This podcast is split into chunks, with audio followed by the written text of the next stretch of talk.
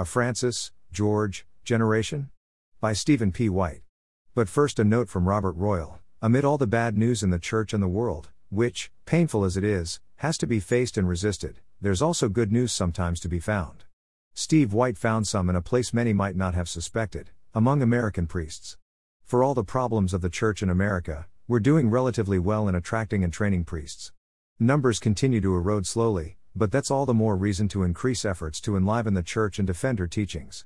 That's very much in our minds daily at the Catholic thing, and it's largely what keeps us going every day. And then, of course, there's all of you. We're doing well in our fundraising, but it's getting near time to make the push to finish the job. You know what to do. Just do it. Now for Mr. White's column.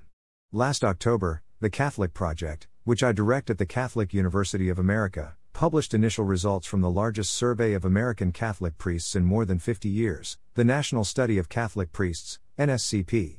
Our initial report looked to answer several questions, including whether or not priests are flourishing, they are, and how the abuse crisis, and the Church's response to that crisis, has affected trust and confidence between priests and bishops, it has, and not for the better. Last month, our team published a second report laying out some additional insights from the NSCP, looking more closely at polarization within the presbyterate, particularly between older and younger generations of priests. Older priests are more likely to describe themselves as theologically progressive and politically liberal, while younger priests are more likely to describe themselves as theologically orthodox and politically conservative. This result, in itself, was not especially surprising. Anecdotal evidence suggested a similar trend for decades, and other recent studies of American Catholic priests have shown a similar conservative trend among younger priests. Notably, recent comments from both Pope Francis and Cardinal Christophe Pierre indicate that Rome is uneasy about what it sees as conservative trends among younger American clergy. In short, our study demonstrated with hard data what everyone already knew young American priests tend to be more conservative than their older peers. But that's not all our data showed. It turns out that the narrative that young conservative men are taking over the American presbyterate isn't as straightforward as it might seem. First, our data suggests not so much a triumphant flood of conservative vocations as a near total collapse of priestly vocations from men who see themselves as theologically progressive or politically liberal. What's more, this collapse isn't a sudden or recent trend, but appears to be steady and unbroken all the way back to the cohorts ordained in the immediate aftermath of the Second Vatican Council. If I were a bishop or vocations director, I would be very eager to better understand this collapse. One explanation can be found in a homily given by the late Cardinal Francis George. Even a quarter century later, his words retain a striking relevance. Liberal Catholicism is an exhausted project. Essentially a critique, even a necessary critique at one point in our history, it is now parasitical on a substance that no longer exists. It has shown itself unable to pass on the faith in its integrity and inadequate, therefore, in fostering the joyful self surrender called for in Christian marriage, in consecrated life, in ordained priesthood.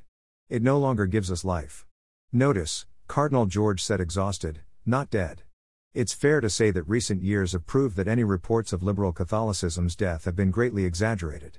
Nevertheless, if the exhaustion of liberal Catholicism explains, at least in part, the collapse of vocations from certain corners of the Church, Cardinal George's warning about the inadequacy of a certain kind of conservative Catholicism is equally pertinent. The answer, however, is not to be found in a type of conservative Catholicism obsessed with particular practices and so sectarian in its outlook that it cannot serve as a sign of unity of all peoples in Christ. Here, our study shows a significant, and I think, encouraging, deviation from the common narrative of liberal collapse and conservative advance among priests. While younger priests are much more likely to see themselves as politically conservative than their older peers, the youngest cohort of American priests is also the most likely of all the cohorts we surveyed to describe themselves as politically moderate. A plurality of priests, 44%, in the youngest cohort describe themselves as politically moderate. If politics were a significant driving force behind conservative priestly vocations, one would expect the data to look quite different. Add to this the fact that the youngest cohorts of priests are the most ethnically and racially diverse of all the cohorts we surveyed, and what emerges is a portrait of young American priests which cuts across the grain of several persistent stereotypes. Young American priests are more theologically orthodox, politically moderate, and ethnically diverse than any cohort of priests since before the Second Vatican Council.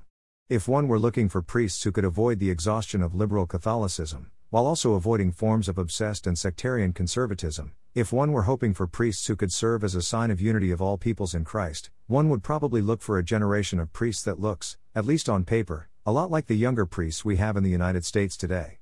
But the priesthood, like all vocations, isn't played out on paper. It has to be lived out amidst all the slings and arrows. As it happens, Cardinal George had something to say about that, too, in his homily. The answer is simply Catholicism, in all its fullness and depth, a faith able to distinguish itself from any culture and yet able to engage and transform them all, a faith joyful in all the gifts Christ wants to give us and open to the whole world He died to save. The Catholic faith shapes a church with a lot of room for differences in pastoral approach, for discussion and debate, for initiatives as various as the peoples whom God loves. But, more profoundly, the faith shapes a church which knows her Lord and knows her own identity, a church able to distinguish between what fits into the tradition that unites her to Christ and what is a false start or a distorting thesis. A church united here and now because she is always one with the church throughout the ages and with the saints in heaven. Francis George saw clearly what it meant to be faithful and also united in fractious and divided times. Our young priests, and all the rest of us, too, would do well to carefully consider the wisdom of his words.